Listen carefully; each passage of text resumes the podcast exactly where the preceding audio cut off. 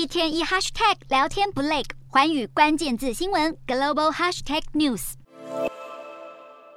七号国际油价双双重挫，跌回乌俄战争开打之前的水准。不止西德州原油十月期货结算价收在每桶八十一点九四美元，大跌百分之五点七，创下今年一月以来最低，并且出现技术性的死亡交叉。而布兰特原油十一月的期货结算价也惨摔百分之五点二，收在每桶八十八美元，是二月八号以来第一次跌穿九十美元大关。因为中国经济数据让油市不安。尽管中国官媒按照惯例报喜不报忧，然而魔鬼藏在细节里。央视美说的是，中国八月原油进口量约为每天九百五十万桶，尽管比七月有所成长，但相较下去年八月却超过一千万桶，如今大减了百分之九点四。因为在中国经济复苏不如预期之下，不止中国国有的炼油厂正在停产去库存，利润疲软让独立炼油厂也减产。市场担忧地缘政治风险、欧洲经济衰退和陷入能源危机，在避险和逢低入手的情绪下，支撑了金价的买盘。七号黄金现货价格小涨近一个百分点，创下每盎司一千七百一十五美元的短期高点。